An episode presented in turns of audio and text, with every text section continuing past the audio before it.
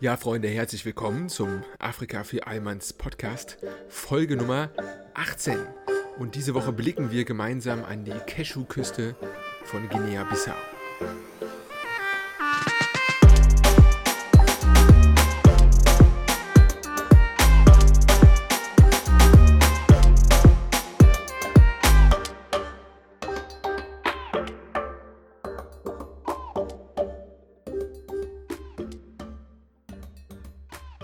Ja, Freunde, das ist Guinea die dritte. Ne? Wir haben ja bereits Folge 4 Äquatorialguinea besprochen und jetzt sind wir mittlerweile bei Guinea-Bissau angelangt. Zur Abgrenzung werde ich versuchen, die Folge von letzter Woche, also Folge 17, Guinea, ab jetzt immer nur noch als Guinea-Conakry zu bezeichnen, was auch mit den dortigen Bezeichnungen übereinstimmt. Das ist auch der gängige, sag ich mal, ja, äh, äh, praktische Name, genau wie man auch mit den beiden Kongos sich einfach darauf geeinigt hat, meistens Kongo minus Hauptstadt, also Kongo-Kinshasa, Kongo-Brazzaville zu verwenden und so machen wir es auch. Ein weiteres sich wiederholendes Pattern ist in dieser Folge, dass wir aktuell an der Cashew-Küste sind. Wir haben es ja an der Elfenbeinküste ja, da braucht man nicht viel äh, Intuition, um zu verstehen, mit welchem Produkt sich das bezeichnet, bezeichnet hat lassen. Haben wir uns ja befunden, wir haben uns in der Goldküste in Ghana befunden. Wir waren letzte Woche dann in der Aluminiumküste von Guinea-Conakry und diese Woche ist es dann Zeit für die Cashew-Küste. Fangen wir doch einfach direkt mit den vier Themen an. Vielleicht noch ein kleiner Ausblick. Heute gibt es ein, ja, viele werden sagen interessant. Ich muss eher sagen traurig, aber ähm, es gibt ein Drogenspecial zum Ende des Podcasts hin und ähm, das hat natürlich mit diesem äh, mittlerweile zum Narcos-State verkommenen ähm, ja, äh, Gebilde von Guinea-Bissau zu tun. Und ähm, dazu dann später mehr. Kommen wir direkt zur Geografie. Wir liegen weiterhin in Westafrika und die Nachbarstaaten von Guinea-Bissau sind der Senegal im Norden und Guinea-Conakry im Süden und Südosten. Es ist ein sehr kleines Land. Man kann es sich sehr gut merken. Es ist, was die Bevölkerung und die Fläche angeht, ziemlich genau mit dem Faktor 1 zu 7 zu dem benachbarten Guinea-Conakry ähm, aufgestellt. Das heißt im Umkehrschluss ungefähr die Fläche Baden-Württemberg. Ne? Bei Guinea-Conakry hatten wir es ja noch mit einer Fläche von Großbritannien zu tun. Jetzt ungefähr Niederlande, Baden-Württemberg, diese, dieser Umfang, 35.000 Quadratkilometer.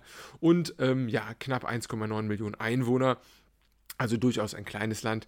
Und äh, die Hauptstadt, wie wundert es, ist Bissau, ähm, ist auch äh, zum großen Teil dafür verantwortlich für diese Einwohnerzahl. Über 500.000 Leute leben hier an der Küste. Und ähm, ja, anders als beispielsweise Guinea-Conakry ist auch Guinea-Bissau sehr viel weniger im Landesinneren zu finden. Es ist eine sehr lange Küste und eine extrem diverse Küste. Ihr seht das auf dem Episodenbild, wenn nicht, dann schaut euch das unbedingt an. Ich würde sagen, aus ästhetischer Sicht das schönste Episodenbild, was wir bis dahin hatten, außer natürlich meine ganzen wundervoll äh, anzusehenden Gäste bis dato. Ähm, nein, aber äh, aus geografischer Sicht definitiv das schönste Episodenbild. Ähm, es zeigt einfach einen exemplarischen Flussverlauf, denn Guinea-Bissau ist geografisch gezeichnet durch seine absurd geformte Küsten. Verläufe und die äh, dadurch entstehen oder bedingt durch die entstandenen Flüsse, die in das Landesinnere gehen und mit Zacken und Verwirrungen und teilweise schon symmetrischen Gebilden da quasi in das Landesinnere vorstoßen. Beziehungsweise, wenn man rein logisch betrachtet, sind ja die Flüsse aus dem Landesinneren in die Küste und in das Meer gestoßen. Also, naja, ihr wisst schon, was ich meine. Und zusätzlich dazu hat auch Guinea-Bissau auf dieser kleinen Fläche, also bei 400 Kilometern Küstenverlauf, ja keine allzu lange keine allzu lange Küste im afrikanischen Vergleich, hat es auch eine Unzahl an Inseln davor liegen. Also wir haben vor der Küste Guinea-Bissaus das sogenannte Bissago-Archipel. Und ähm, hier sind 88 Inseln zu finden von unterschiedlichster Größe, sehr, sehr divers, sehr, sehr tropisch auch. Und ähm, davon sind auch nur 21 bewohnt. Dazu dann später noch mehr. Ja, diese Einwohnerzahl, ich sagte es bereits, 1, knapp 1,9 Millionen Einwohner sind sehr breit aufgestellt, was die Religionszugehörigkeiten angeht. Wir haben auch hier, wie im ja, nördlicheren Teil Westafrikas, nicht ganz unüblich. Generell gilt ja, von Süden nach Norden wird es von christlich zu muslimisch. Hier ist ungefähr die Hälfte, 50% muslimisch, 10% sind Christen und 40% Naturreligionen zugehörig, in großen Teilen den Animisten. Und, ähm, aber das ist alles, ne? Ich, ich äh, tue immer so, als wäre das hier eine komplementäre Geschichte. Die ganzen Zahlen vermischen sich natürlich, denn viele haben ihre traditionellen Religionen auch ähm, angepasst an den jeweiligen, ähm, ja, abrahamistischeren Glauben. Also quasi so eine Mischung zwischen der ja vielleicht eher von der Neuzeit dominierten christlichen oder muslimischen Religion, mit der historischen alten Religion gefunden. Die Landessprachen in Guinea-Bissau sind ähm, in erster Linie natürlich Portugiesisch, aber interessanterweise, also Portugal muss man dazu sagen, ne, als Disclaimer schon mal, ist hier der historische Kolonialstaat gewesen und ähm, de dementsprechend auch Guinea-Bissau, das ist das portugiesische Guinea.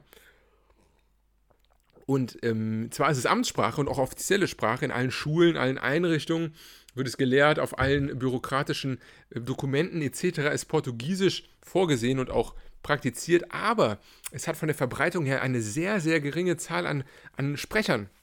Es sind nur 14 Prozent dieser guinea-bissauischen Bevölkerung, ähm, die tatsächlich Portugal sprechen, äh, Portugiesisch sprechen. Und ähm, das hat in erster Linie damit zu tun, dass es eine sogenannte äh, äh, Kriolensprache gibt. Das ist quasi eine Mischung, die entstanden ist während der Kolonialzeit zwischen hiesigen Sprachen und Portugiesisch und die sich quasi als eine Art Slang ne, ähm, durchgezogen hat durch das ganze Land und äh, welche auch in den Alltags ähm, ja, eigentlich zumeist verwendet wird. Dazu gibt es natürlich noch eine Reihe einheimischer Sprachen, ähm, ja, etc. Kommen wir vielleicht kurz noch zum Klima. Ähm, gleiche Geschichte wie mit den anderen Anrainerstaaten, tropisch heiß, äh, Regenzeit äh, und äh, Trockenzeit statt Jahreszeiten. Und ähm, hier tatsächlich sehr interessant, es ist extrem flach, das Land. Extrem flach und dadurch, dass wir nur einen richtigen Hügel haben, der hat noch nicht mal einen Namen. Ne? Also der höchste Punkt Guineas Guinea-Bissaus hat keinen Namen, das äh, äh, zeugt schon von der Flachheit, ist ungefähr 300 Meter über dem Meeresspiegel, aber es ist extrem bewaldet. Nicht nur die Inseln, nicht nur die Küstenregion, nein, das ganze Land ist komplett bewaldet, über 70 Prozent und ist damit nach Gabun, das hatten wir bereits, ähm, das zweitbewaldeteste Land in Kontinentalafrika und nach Gabun und den Seychellen quasi dann das drittbewaldeteste Land im ganzen afrikanischen Kontinent. Ja, kommen wir vielleicht zur Geschichte und damit ähm, wird dann auch nochmal so ein bisschen das Ethni äh, oder die ethnische Verteilung in Guinea äh, klar. Also ein großes, großes Reich, ich glaube ja eh das historisch größte Reich Afrikas, ähm, hat auch hier äh, äh, Auswüchse gehabt, das war das Mali-Reich. Und ähm, das ging so ungefähr im Jahr, sagen wir mal, ähm, im Mittelalter äh, ging es los. Ich will mich da jetzt nicht genau festlegen. Näheres werden wir wahrscheinlich auch in der Mali-Folge dann nochmal in Ruhe besprechen. Aber ab dem 13. Jahrhundert war dann Guinea-Bissau ähm, Teil dieses Mali-Reiches und es war unter dem Namen Kabu bekannt. Also ungefähr die Region, die jetzt äh, Guinea-Bissau bezeichnet war als Kabu, Teil dieses riesigen Mali-Reiches. Und das hat auch lange angehalten, bis es dann irgendwann ungefähr Mitte des 16. Jahrhunderts, also 1530, 40, Teil des Mandinka-Königreichs wurde. Königreich es wurde. Mandinka leben auch hier. Ihr erinnert euch, in der Guinea-Conakry-Folge hatten wir ja auch die Mandinka gerade im Norden Guinea-Bissau, Guinea-Conakries. Jetzt komme ich selbst schon durcheinander. Und ähm, diese sind natürlich entsprechend dann auch in Guinea-Bissau zu finden, da es ja hier quasi nordwestlich von Guinea-Conakry. Genauso das gleiche gilt für die Fulbe, Fulani etc. Und äh, jedenfalls haben diese Mandinka ein Königreich gehabt, was das ganze Staatsgebiet umschlossen hat. Und äh, das hat sich dann erst durch die Kolonialzeit geändert. Also, die Portugiesen, Frühaufsteher, zumindest, ähm, sage ich mal, Seefahrer historisch, waren schon 1446 erstmalig auf der Küstenregion vorzufinden. Ähm, es hat dann das erste Mal wirklich eine, sage ich mal, Form von Staatsgründung oder Kolonialgründung gegeben, 1614 und ähm, wurde dann quasi auch schon portugiesische Kolonie, also sehr früh. Händlervolken, Soldatenvolken, klar, und ähm, damals natürlich absolut florierend, ein ganz, ganz großer Sektor der Sklavenhandel begann leider und Bissau war auch großes Zentrum. Bissau liegt wie viele ähm, große Städte, wie ihr es mittlerweile mitbekommen habt, an dem äußersten Rande von der, äh, von der Küste. Ne? Wir hatten es ja auch bei vielen Städten schon, dass sie sogar vor der Küste liegen. Und ähm, das hat historisch natürlich oft was mit den Strukturen äh, als ähm, ja, Transit oder als, ähm, als Umschlagplatz für Sklavenhandel zu tun, leider. Naja gut, aber dann ähm, haben wir die lange portugiesische Kolonialzeit und das Problem bei den Portugiesen, ne, wenn man das jetzt mal so ein bisschen, sag ich mal, free from the chest, also frei, frei Schnauze bespricht, dann ist es deren blutige und späte Befreiung ihrer Kolonien. Wir hatten es in der Angola-Folge, wenn ihr euch erinnert, Folge 3 mit der, ähm, liebenswürdigen Fenin Dapeo Nakaniete, kann ich sehr empfehlen. Und dort ist ja auch klar geworden, was es für ein blutiger und harter Kampf war, sich von Portugal zu befreien und wie lange sie noch an ihren Kolonien festgehalten haben. Ich sagte es bereits letzte Woche in der Guinea-Conakry-Folge. Im französischen Fall hat sich ja 1958, 59 mit, der Macht, ähm, ja, mit dem Machterhalt von Charles de Gaulle quasi das ganze Kolonialreich völlig verändert und viele konnten sich autonomer gestalten. In Portugal war es noch viel länger der Fall. Erst 1974 sind ähm, die vier großen oder die vier Kolonien Afrikas, die portugiesisch waren, ähm, in die Unabhängigkeit überführt worden. Das war einerseits im Süden natürlich die großen Flächenstaaten Angola und Mosambik und halt im äh, Westen, Nordwesten zusammen Guinea-Bissau und Kap Verde. Kap Verde ist die Inselgruppe, die quasi vor Senegal im Atlantik zu finden ist. Naja, jedenfalls ähm, war es ein blutiger Kampf, ich sagte es bereits. Es hat elf Jahre lang gedauert und der ähm, äh, bewaffnete Kampf wurde auf Seiten Bissaus sehr, sehr intensiv geführt und eigentlich hat auch nie wirklich Guinea-Bissau gewonnen, sondern wie mit vielen anderen Unabhängigkeitskriegen ähm, ist es so, dass in, innerhalb des Landes äh, sich was verändert hat und es dann zu einem Wandel kam, nämlich so war es 1974 mit der Nelkenrevolution in Portugal. Das ist eine, ja, kann man sagen, ein sozialistischer Militärcoup quasi gewesen. Und ähm, der hat dann dazu geführt, dass es hier so einigermaßen ähm, ja, äh, äh, zügig dann zu einer Unabhängigkeit, Unabhängigkeit kam. Was ist seitdem geschehen? Nun, ich will hier nicht ins Detail gehen. Es ist eine sehr, sehr traurige Zeit und ich, ihr wisst ja, ich versuche immer so ein bisschen abzuwägen ne, zwischen positiv und negativ. Das wird mir diese Episode vielleicht ein wenig schwerer fallen. Ich werde mein Bestes geben. Ich will es vielleicht einfach nur kurz an ein paar, äh, paar Indikatoren nennen, was seit 1947 Entschuldigung, 1974, also seit der Unabhängigkeit Guinea-Bissaus von Portugal passiert ist. Wir hatten Bürgerkriege. Wir hatten insgesamt vier erfolgreiche Militärcoups. Wir hatten über 16 gescheiterte Putschversuche und inklusive mehrere Präsidentenermordungen. Also Ne, das ist jetzt vielleicht auch schon der Blick so in die Politik. Es ist eine sehr, sehr, sehr gefährliche und schwierige Gemengelage, die wir hier vorfinden. Und so überrascht es auch nicht, dass wir seit 1974 quasi keinen Präsidenten hatten, der seine Amtszeit, die in Guinea-Bissau laut Verfassung fünf Jahre beträgt, der, es gab keinen Präsidenten, der diese fünf Jahre, es ist ja nicht viel, fünf Jahre überlebt hat im Amt. Also überlebt heißt in diesem Fall politisch überlebt, ne? dass er nicht rausgedrängt wurde. Traurigerweise oftmals heißt überlebt allerdings auch physisch und ja, äh, äh, mit seinem Leben überlebt. Naja, es ist ein, ein, ein leider ein Failed State, obwohl es eine semi-präsidentielle Demokratie ist. Das heißt, wir haben einen Präsidenten und auch ein Parlament mit Regierungschef, ähnlich wie in Frankreich. Aber es ist leider ähm, nee, ich glaube, in Frankreich ist es gar nicht so, da ist der Präsident nochmal rausgestellt von seiner Position. Ist ja auch egal. Politik Nerd Talk tut dir gerade nichts zur Sache. Jedenfalls, ähm, ja, ist die Republik äh, de Guinea-Bissau ähm, in einer sehr schwierigen Situation und das überträgt sich auch auf die Gesundheitsfragen. Wir haben hier nämlich eine sehr problematische Gemengelage. Ich erwähnte ähm, in manchen Podcasts bereits so ein paar Statistiken. Ich wollte es hier einfach mal ein bisschen nennen. Ähm, die Lebenserwartung ist nämlich extrem niedrig in Guinea-Bissau. Mit unter 60 Jahren, 57 Jahre. Und ähm, ja, da könnten jetzt die meisten sagen, oh, da werden die Leute aber nicht so alt. Das hat in erster Linie nichts mit den, äh, mit den, äh, sag ich mal, mit dem Altwerden zu tun. Das hat meistens und auch interessanterweise historisch die Veränderung mit der Lebenserwartung spielt eigentlich immer nur dann eine Rolle, wenn sich was bei den Kindern verändert. Und so ist es auch hier. Wir haben eine sehr, sehr hohe Säugling, Säuglingsterblichkeitsrate und Kindersterblichkeitsrate. Und das hat dann natürlich zur Folge, dass die Gesamtstatistik für die Lebenserwartung auch rapide einbricht. Ne? Klar, wenn jetzt viele Kinder sterben, dann sind, ähm, ist die Anzahl der Toten insgesamt höher. Und ähm, da wird natürlich auch die Summe der ähm, Alter zur Zeit des Todes quasi ähm, zusammengefasst und dann im Durchschnitt gebildet. Und wenn da zwei Kids bei sind, dann zieht das natürlich den Durchschnitt komplett runter. Und ja, es ist so, dass die Säugling, Säuglingsterblichkeitsrate, was ein Zungenbrecher, ähm, bei 58 liegt. Das ist ein sehr, sehr hoher Wert. Jetzt nicht 58 Prozent, das wäre natürlich extrem krass. Nein, äh, man spricht dann immer Promille, also quasi pro 1000. Also knapp 6 Prozent eigentlich. Und bei der Kindersterblichkeit sind es auch noch mehr, es sind knapp 9 Prozent, also 88 Promille. Zum Vergleich, bei Deutschland sind es weit unter einen halben Prozent und äh, auch generell im OECD-Bereich. Also ein durchaus prekärer Wert und da hoffen wir auf Besserung. Kommen wir vielleicht, um hier so ein paar ja, neutralere, positivere Themen zu nennen, zum Wirtschaftsteil. Ähm, zwar hat Guinea-Bissau eine sehr, sehr geringe ähm, Gesamtwirtschaftsleistung von nur 1,4 Milliarden US-Dollar. Das ist, glaube ich, in der, in der äh, Lowest Top 10 äh, ungefähr anzufinden. Aber pro Kopf ist es ein wenig höher, gerade wenn man sich das Kaufkraftbereinigte Pro-Kopf-Einkommen ansieht, ähm, also Bruttonationaleinkommen, dann sind wir da bei ca. 1200 US-Dollar. Und das ist ein recht solider Wert. Zumindest ist es noch nicht ähm, ein, ein Bodenwert, in Anführungszeichen. Ähm, trotzdem gibt es aber eine prekäre Lage und vor allem auch im Vergleich zu Guinea, Conakry, denn wir haben hier ähm, über 67 Prozent der Menschen, die unterhalb der Armutsgrenze leben und das heißt quasi auch nur weniger als 1,90 Dollar pro Tag zum Leben haben.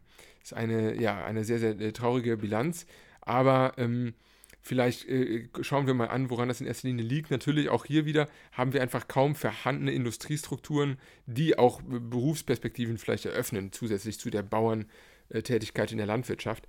Und ähm, das, das ändert sich nur marginal. Es gibt ein wenig was in der Nahrungsvermittelverarbeitung. Nahrungsmittelverarbeitung. Entschuldigt, heute ist irgendwie ein bisschen was der, die, äh, ja, ein bisschen so der Wolf drin.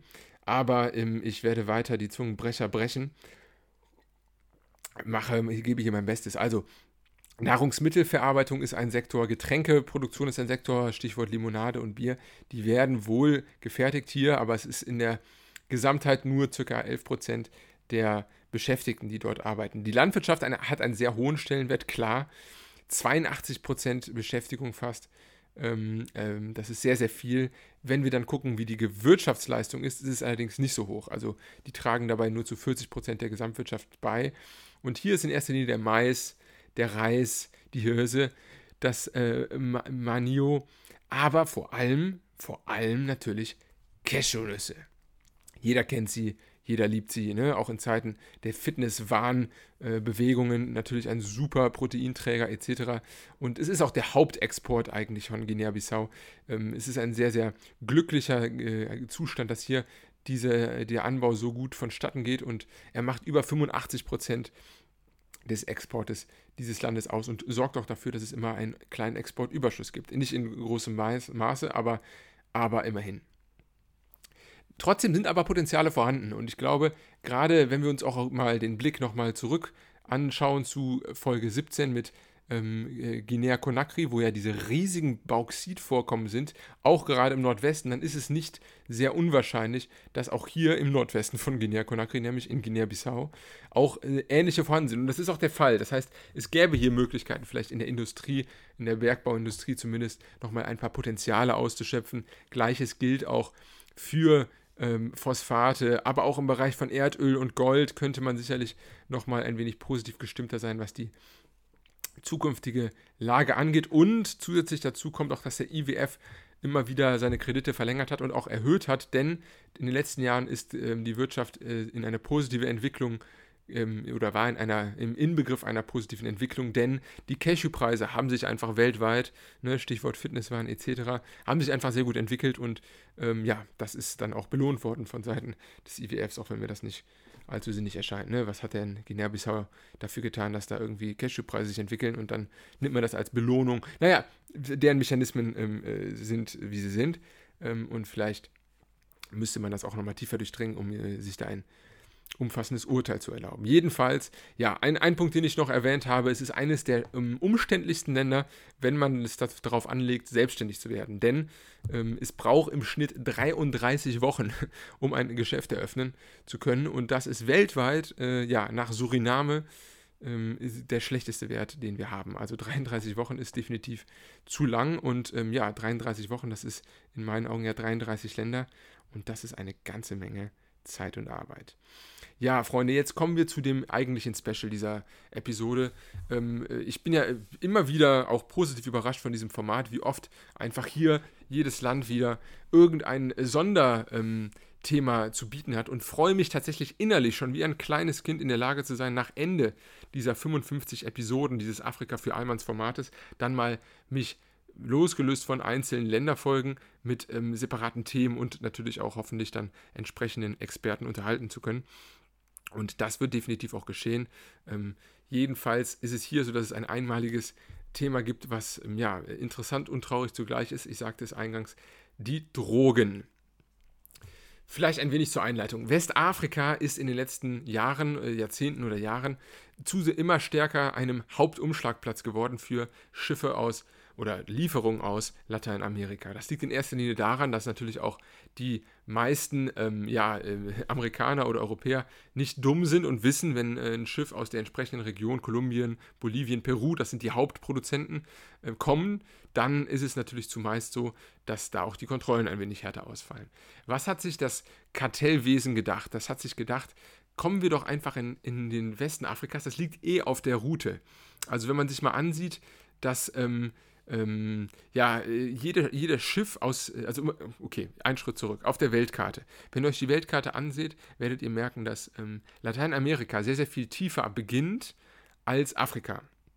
Das heißt quasi, ne, historisch gab es ja mal diesen Pangea-Kontinenten und äh, da hat quasi Südamerika so in diesen Knick von Afrika, in den Golf von Guinea, so reingepasst mit seinem Brasilien. Ne? Das ist jetzt sehr, sehr plakativ gesprochen, aber ihr werdet mir folgen können, wenn ihr eine Landkarte seht. Jedenfalls hat das auch dazu geführt, im Auseinanderziehen, dass die noch ungefähr auf Augenhöhe sind. Das heißt, wenn du in Kolumbien losfährst mit dem Schiff nach Osten, dann kommst du circa in ähm, ja, Guinea-Bissau ungefähr aus, wenn du einfach den zehnten oder wievielten Breitengrad auch immer entlang schipperst. Und das ist eine, ein Phänomen, da das auch tatsächlich passiert, eine Haupthandelsroute, dass sie eh auf dem Weg nach Europa oftmals da Halt machen und sich dann gedacht haben, yo, hier ist doch ähm, eigentlich ganz nice und dann können wir das doch umschippen und dann packen wir doch einfach ähm, irgendwie ein Exportgut aus einer hiesigen Nation drauf. Das fällt dann auch den äh, ganzen Häfen in Europa nicht auf. Und ähm, ja, dann äh, machen wir das doch einfach so und äh, fahren dann von hier aus wieder zurück und lassen das dann irgendwie einen Zwischenlieferanten von uns, der irgendwie einen, weiß nicht, Schrimmladen oder Cashewladen betreibt, keine Ahnung, oder wie auch immer. Jedenfalls war das die Strategie, Kokain erstmal abgeladen, umgeladen und dann von da aus unter anderer ähm, Bezeichnung und anderem ähm, Wirtschaftssektor dann Richtung Europa geschickt. Nun ist es so, dass gerade Europa immer, immer stärker wird. Kokain ist absolute Modedroge. Ähm, das, äh, ich bin selber großer äh, Rap-Fan und das hört man auch immer wieder und ähm, ja, äh, hören nicht nur, sondern auch äh, merkt man auch immer wieder, dass es natürlich einfach absolut ähm, medial und, äh, sag ich mal, social medial einfach sehr, sehr wichtig ist. Ähm, jedenfalls ähm, ist es nicht unabhängig davon, dass die ähm, Kokainproduktion, die sich in Südamerika befindet, immer stärker auch Europa ins Blick nimmt. Ähm, vielleicht um mal einen Vergleich zu machen, was es da für einen großen Preisbonus zu holen gibt, wenn man sich ein Kilogramm Kokain innerhalb der Produktionsländer kauft, dann hat das meistens einen Preis von ca. 1000 bis 1500 US-Dollar.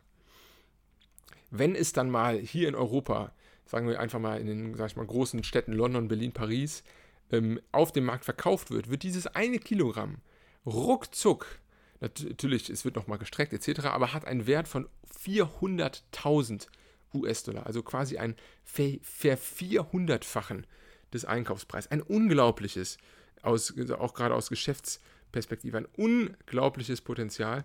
Und klar, da ist natürlich dem Kartell dann auch egal, ähm, ob 39 Schiffe Schip, äh, hops gehen. Wir probieren es einfach. Und beim 400. Schiff, ähm, Entschuldigung, beim 40. Schiff haben wir immer noch eine Gewinnsteigerung von 1 zu 10.